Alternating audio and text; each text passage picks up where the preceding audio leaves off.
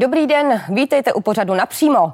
Mají rodiče v případě zrušení dětského tábora kvůli koronaviru nárok na vrácení peněz? Pokud ano, kdo to vykompenzuje pořadatelům? A jak to bude s příspěvkem na školy v přírodě, který nedávno sliboval premiér Andrej Babiš? Nejen o tom dnes budeme diskutovat s místopředsedou Asociace dětské rekreace Romanem Houškou. Dobrý den. Dobrý den. V těchto dnech vrcholí příprava na dětské tábory, letos mají pořadatelé trochu těžší podmínky kvůli pandemii koronaviru. Musí dodržet i manuál ministerstva zdravotnictví. Dá se dodržet? Tak já předně chci říct, že jsme rádi, že nějaký manuál vznikl. Jsme rádi, že jsme se dozvěděli představu vlády už v půlce května.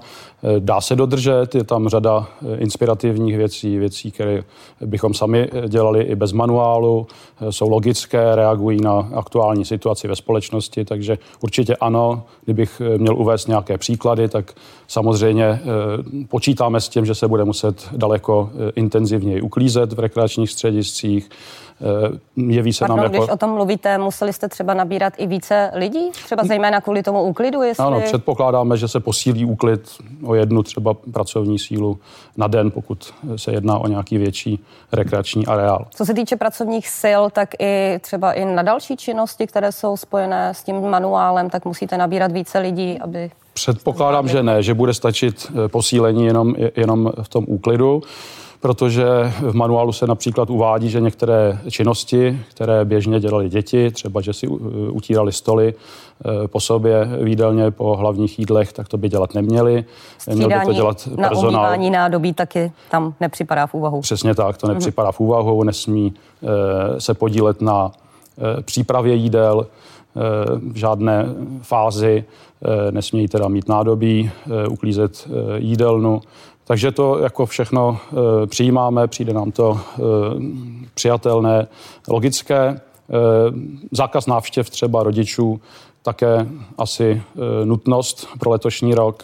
Tam je i podmínka, že vlastně kromě těch zákaz návštěv, tak by se nemělo jezdit na výlety, nemělo by se jezdit například do akvaparku. Nebude toto třeba problém nebo škoda?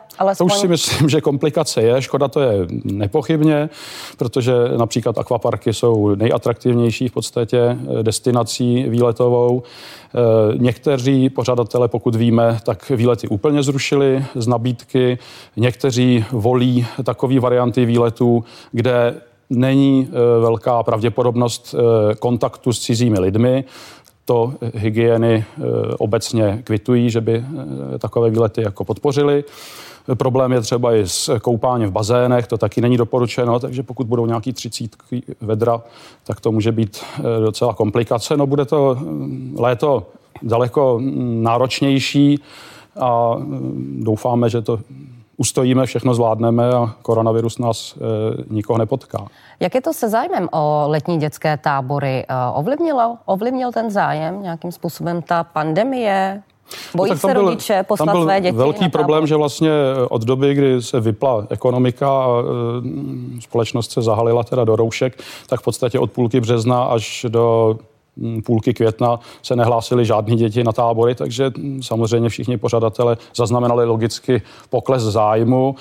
Když se to spustilo nebo vyhlásilo se, že tábory teda budou a naštěstí, že budou už od začátku prázdnin a nebudou s nějakými početními limity, tak se někteří rodiče ještě ozvali, ale myslím si, že všichni pořadatelé zaznamenají úbytek v řádech 10, 20, maximálně snad 30%.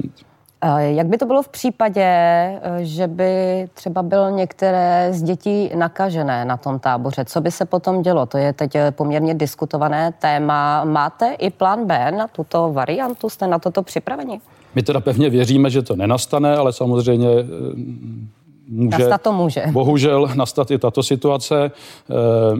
V podstatě všichni víme, že musíme v první řadě při jakýmkoliv podezření na nákazu kontaktovat teď už spíš praktického lékaře, ne rovnou hygienickou stanici a s praktickým lékařem, který vždycky je pro ten daný tábor v podstatě přidělen, konzultovat další postupy. On rozhodne o tom, jestli se bude dělat PCR test, který by potvrdil nebo vyvrátil nákazu. No a potom, kdyby teda nedej Bůh opravdu se nějaká taková diagnóza potvrdila, tak pak samozřejmě v souladu nebo v ruku v ruce s epidemiologickým oddělením hygienických stanic na kraji teda ladit další postupy, jestli tábor teda ukončit předčasně nebo jenom odizolovat děti, které byly v kontaktu s nakaženým. Toto bude rozhodovat potom krajská hygienická stanice, protože, jak když jsem dnes pročítala manuál Ministerstva zdravotnictví právě na ty tábory, tak tady se píše, v případě výskytu infekce COVID-19 bude akce ukončena. Na to jsme se taky ptali, protože je to napsané poměrně dost ostře. Jasně. Na druhou stranu celý ten manuál po právní stránce, aspoň my vnímáme, že to je spíš doporučení, jakýsi vodítko, jak teda pro provozovatele na jedné straně, tak na druhé straně i pro jednotlivé hygienické stanice. To znamená, že není třeba se tím řídit? No to určitě takhle bych jako neinterpretoval, ale nemyslím si, že jednoznačně znamená, že pokud se vyskytne jeden jediný případ třeba na středisku, kde je 300 dětí a které má 3 hektary a jsou dodržení oddělení fungování jednotlivých skupin, že by musel celý ten areál být uvržen do karantény. A nicméně ptali jste se na to třeba uzavřený. Ministerstva zdravotnictví v případě hygieniku, jak je to myšleno, jestli opravdu tou větou v případě výskytu infekce COVID-19 bude akce ukončena, která je rázná, jak jste sám řekl, jasná, jestli to znamená, že ten tábor prostě končí v tu chvíli, jak to mysleli, nebo jestli to bude za nějakých podmínek? My jsme v podstatě byli upozorněni na to, že každá místně příslušná hygienická stanice v podstatě si může vyložit tu danou situaci řekněme po svém, bude přihlížet k celkové situaci prostě epidemiologické aktuální, která v tom areálu je a bude na ní, jak se rozhodne. Vemte si například, že třeba ve velkých rekreačních střediscích probíhají paralelně třeba 4 akce, různé tábory, jsou tam různí klienti, takže nás samozřejmě bude zajímat, jestli v takovém případě ta akce ukončena rovná se, že všechny osoby, které v tom areálu v danou chvíli jsou, musí ho opustit a teda nějak se odizolovat na 14 dní. Takže nemáte ještě v tuto chvíli jistotu, že... Já myslím, že ji nemá vůbec nikdo, že to se prostě neví. Jo? Tábory byly povoleny, ale že by byl úplně jasný plán, jak se bude postupovat, až ta situace nastane, to si myslím, že... Není podle vás na čase, aby to jasno bylo, když od 27. jsou ty tábory povolené? No já pevně doufám... Že by někdo měl teda v tomto jasno udělat? 27. dnes je 24. je za 3 dny. My jsme se ptali, máme samozřejmě rekreační střediska, členové naší asociace v podstatě po celé republice a každá ta krajská hygienická stanice na to má trošku jiný pohled. Takže my jsme sami zvědaví, takže jak to bude. Takže by někdo mezi nima, třeba možná Ministerstvo zdravotnictví, které je zastřešuje všechny, tak by mezi nimi měl udělat trochu pořádek, měl by je rozsoudit. Určitě. Tohle je opravdu ožehavé téma. Navíc pak ty následky, že? Dopady, které to přinese. Kdo ten zákaz vlastně vydá? Že? Jestli ho vydá teda místně příslušná hygienická stanice, tak v podstatě malinko na sebe přebírá jakoby i tu zodpovědnost za všechny ty návazné kroky. To znamená, představme si situaci, že rodiče daného dítěte vůbec nejsou v republice, že? Takže si ho nemá kdo převzít. Jeden problém velmi aktuální. A potom samozřejmě ta kaskáda všech těch ekonomicko-právních návazností, že budou vznikat všelijaké spory, že o náhradě škod. Takže uvidíme, jestli bude hygienická stanice jako ochotná na sebe převzít toto břemeno a opravdu to natvrdo zakázat už při prvním výskytu koronaviru.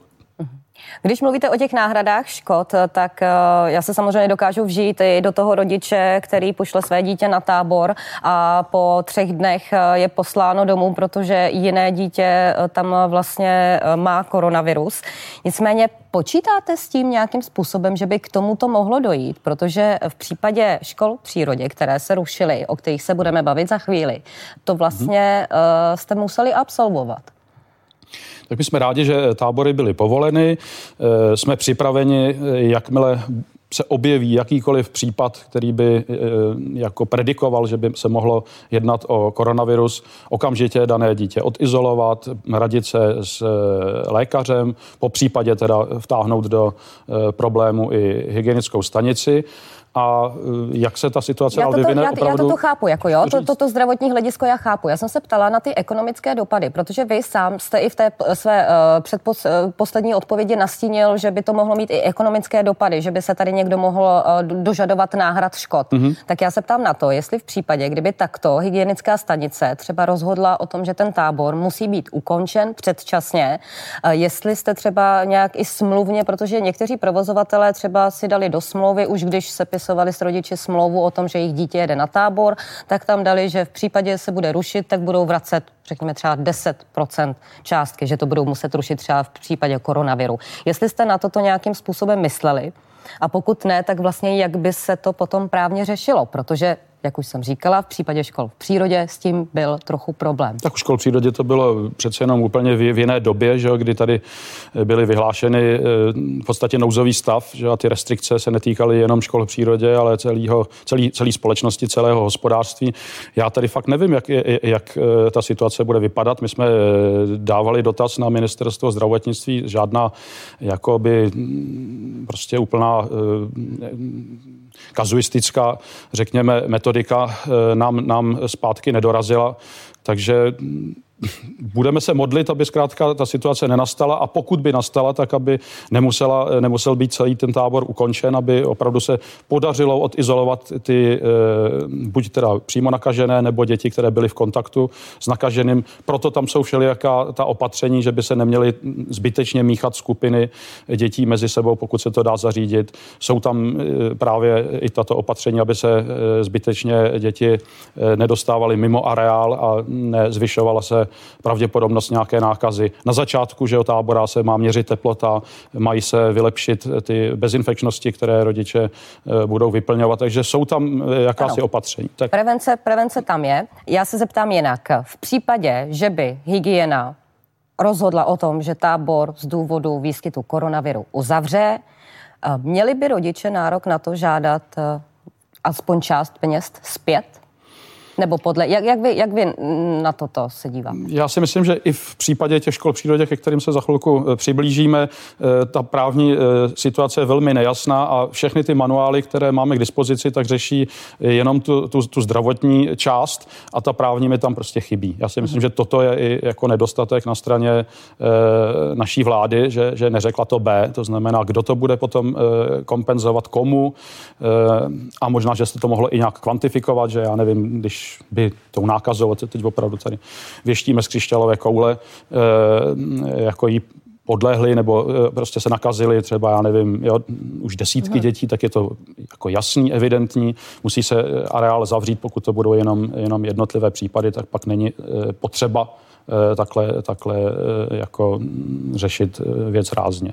Ještě se zeptám trochu jinak, kdyby vy jste byli nuceni ty peníze vracet, jak velký by to byl zásah vlastně do, řekněme, no tak ohromný, protože my jsme v podstatě jako provozovatele rekreačních středisek a pořadatele škol v přírodě a letních táborů přišli teďka o 4 roku provozu. Většina z nás funguje na sezónní bázi, takže v podstatě od října žádný klient se nikde neobjevil a kdyby ještě i to léto mělo dopadnout takhle šíleně, tak si myslím, že opravdu mnozí z nás prostě skončí s podnikáním. Byl by to velký problém. Dostáváme se k těm školám v přírodě, které my už jsme tak trochu naťukli teď v předchozích odpovědí. Ty školy v přírodě se pro letošní školní rok zrušily, protože probíhají na jaře, případně ještě před koncem školního roku. Jak citelná ztráta to byla například pro vás nebo celkově pro to odvětví? Vy vlastně provozujete 4 areály, jestli jsem to našla správně, rekreační, kam ty děti jezdí. Tak jedna věc je, jaké to byly ztráty jako v absolutních číslech, druhá věc je, do jaké situace jsme se v podstatě dostali.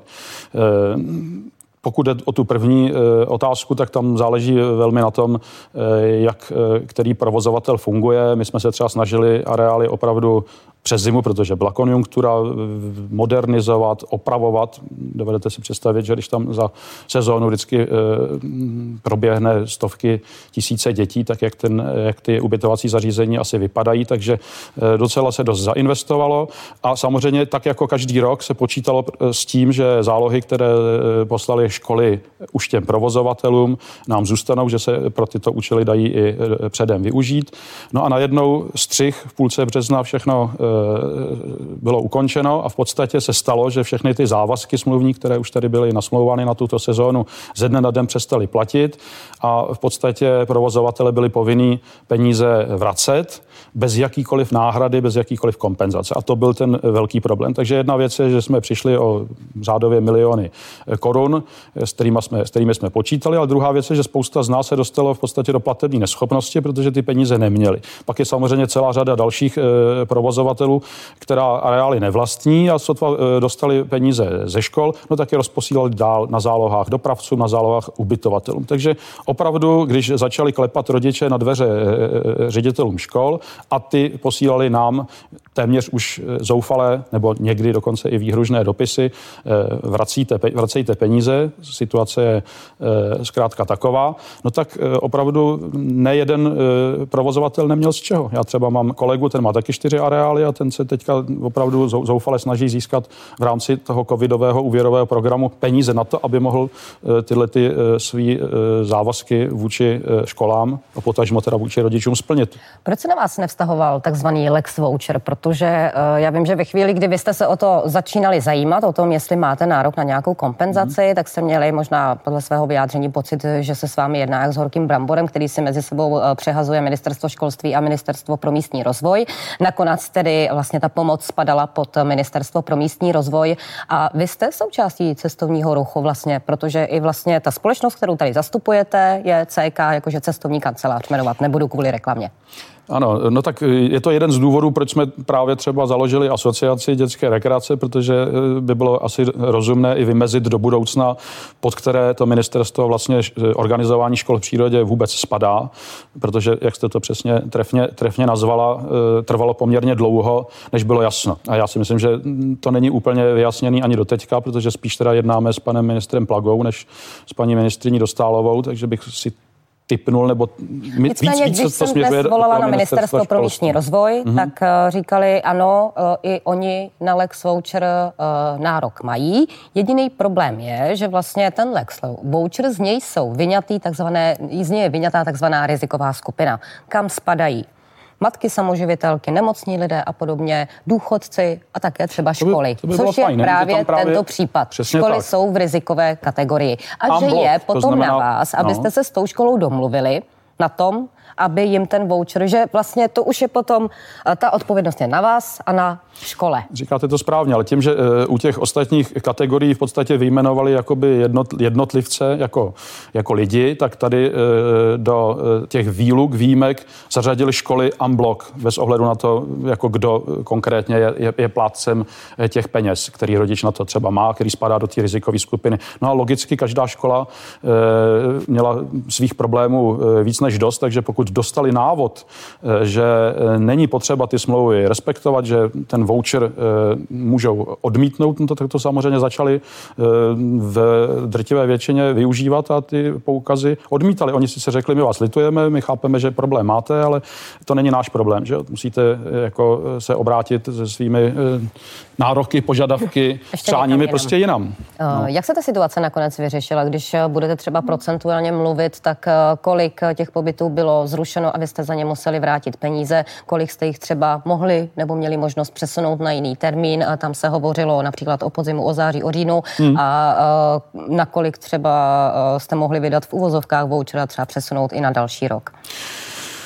My jsme v první fázi, kdy ještě vůbec nebylo jasný, kdy se zase všechno vrátí do původního stavu, to znamená, kdy třeba začnou zase děti chodit do školy, věřili, že třeba aspoň červnový školy přijde budou zachráněný. Postupem času se ukazovalo, že celý jaro je ztracený a Pak na stránkách MŠMT se objevil právě ten právní návod, který v podstatě teda ředitelům dával možnost ty smlouvy vypovídat bez jakýchkoliv pokusů se domlouvat. No a když to vemu statisticky, tak zhruba třetina těch škol kývla na přesun na podzim. To jsme navrhovali od začátku jako námi preferovanou variantu. Dokonce se za nás postavila i Asociace ředitelů základních škol, že jim to přijde rozumný, protože tam fakt hrozilo, že rodiče o své peníze přijdou, navíc, že teda firmy se dostanou do obrovských finančních potíží, takže z našeho pohledu to bylo rozumné řešení, ale nebylo vyslyšeno v té první fázi. Pak je druhá třetina škol, které se nakonec podařilo přesvědčit, že pojedou za rok, ale už chtěli peníze zpět, protože je to dlouhá doba.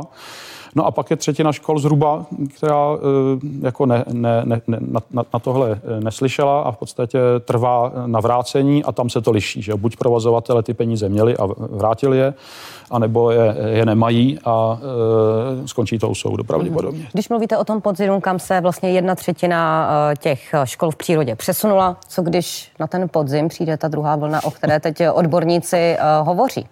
Já vím, že jste říkal, že je to ano, bavme se hypoteticky, protože tady to byla situace, koronavirus nebo celkově ta pandemie byla situace, se kterou nikdo nepočítal a právě proto, že nikdo na ní nebyl úplně připravený, tak nikdo nevěděl, jak se k tomu má postavit. Teď, když o tom riziku, že by ta druhá vlna mohla přijít a tu možnost na to připravit se máme, tak se ptám, jestli i s touto možností, s tím plánem B nějakým způsobem počítáte a co by se dělo, jak by to na vás dopadlo? No, my pevně věříme, že žádná druhá vlna nepřijde a pokud by začaly zase se nějak ty počty dramaticky navyšovat, tak pořád si myslím, že už si jako ekonomika nemůže dovolit takhle brutální omezení všech podnikatelských aktivit ve společnosti. I ta školní docházka asi už by měla začít být zase povinná i od září, takže já jsem optimista a i kdyby teda se to malinko zhoršilo epidemiologicky, tak nevěřím tomu, že to dopadne stejně jako na jaře. To znamená, že by zase byly zavřené školy a zase žádný pobyty nebyly. No a že by to byl velký malér a že opravdu už někteří podnikatelé by fakt neměli kde brát, žádný rezervy, žádný ty takzvané vaty už prostě nejsou. Že by krachovali podnikatelé, kteří se zabývají dětskou rekreací? Já myslím, že to jaro ještě jako se dalo vydržet, dalo přežít, dalo stát, pokud teďka zafunguje ten zbytek navzdory tomu, že třeba ti, kteří dělají ty školy v přírodě, tak je to vlastně pro ně, řekněme, celoroční výdělek. No právě. To je ta veliká komplikace, proto jsme i vítali návrh pana premiéra do budoucna oživit zájem o školy v přírodě, protože já si myslím, že to nekončí. I kdyby nepřišla žádná druhá vlna, tak je velmi pravděpodobný, že zájem ze strany škol o školy v přírodě prostě povadne, protože zameškanost výuky ohromná. Někteří rodiče se budou bát děti vysílat prostě proto, že se budou obávat koronaviru. Spousta rodičů bude mít hlouběji do peněženky po tomhle šoku koronavirovým. No a ředitelé užili si dost s rušením jarních pobytů. Já si myslím, že ta vůle prostě vyjet příští rok nebude. Takže i když se nestane nic katastrofálního, stejně očekáváme poměrně znatelný jako opadnutí zájmu. Když mluvíte o panu premiérovi, tak tady ze zápisu vaší asociace dětské rekreace, tak 22.5. jste se potkali. Mm-hmm. Pan premiér na to konto do médií začal mluvit o tom, že příspěvek 2 500 korun na žáka na školu v přírodě, že je velice dobrý nápad. Dnes se měsíc poté, jak to s tím vypadá, s jednáním o tom, protože v posledním rozhovoru, když jsem si dělala rešerži, tak pan premiér mluvil, že nejdříve od příštího roku. Bude to od příštího roku? Máte to slíbeno? Tak v první řadě jsme byli rádi, protože pan premiér byl v podstatě první vrcholný čelný představitel vlády státu, který s náma zasedl ke stolu, vyslechl si naše problémy, chtěl pomoci, dokonce i řekl, že by mělo i ministerstvo podpořit ty návrhy na přesuny zrušených jarních škol do příštího školního roku, protože na to ty ředitelé čekali, aby je někdo podpořil. Ovšem přišlo to už trošku pozdě, ale k vaší otázce ten návrh finančně podporovat školy v přírodě do budoucna samozřejmě vítáme. On se inspiroval slovenským modelem, kde to funguje už od roku 2016, kde přispívá stát každému dítěti teda touto částkou 2,5 tisíce během prvního stupně jednou za školní docházku. My třeba jako asociace máme trošku třeba jinou představu, jak by nám to pomohlo ještě lépe. Ale, no. Jak byste vlastně oproti tomu slovenskému modelu, jak by to tady mohlo fungovat jinak a efektivněji? Pokud bychom chtěli opravdu restartovat jakoby ten trh cestovní, který se týká teda těch škol v přírodě, tak si myslíme, že by stačila i třeba nižší částka, aby to přineslo i ten multiplikační efekt jako do ekonomiky. Takže místo 2,5 tisíc, tak kolik? Třeba tisícovku, ale nedávat to dítěti jenom jednou za školní docházku, ale třeba dvakrát, třikrát. Zkrátka, aby opravdu jezdilo... Za 9letou školní docházku. No, aby jezdilo těch dětí víc, častěji, aby se třeba i podařilo naplnit rekreační střediska i v měsících, kdy běžně na školy přírodě nejezdí, například ten zmíněný září, říjen nebo březen, duben. To by určitě bylo fajn. Ale o tom doufáme, že proběhne nějaká diskuze, že si taky někdo ty naše návrhy vyslechne. Máte v plánu nějaké jednání s panem premiérem? My bychom rádi. Pan premiér... Jste objednaní třeba u něj? Pan premiér nám sdělil, že teď to není na pořadu dne, ale že při schvalování státního rozpočtu pro rok 2021, to znamená někdy září zhruba, to přednese na vládě, že doufá teda, že podporu získá a pak by určitě se začaly ladit nějaké konkrétní parametry.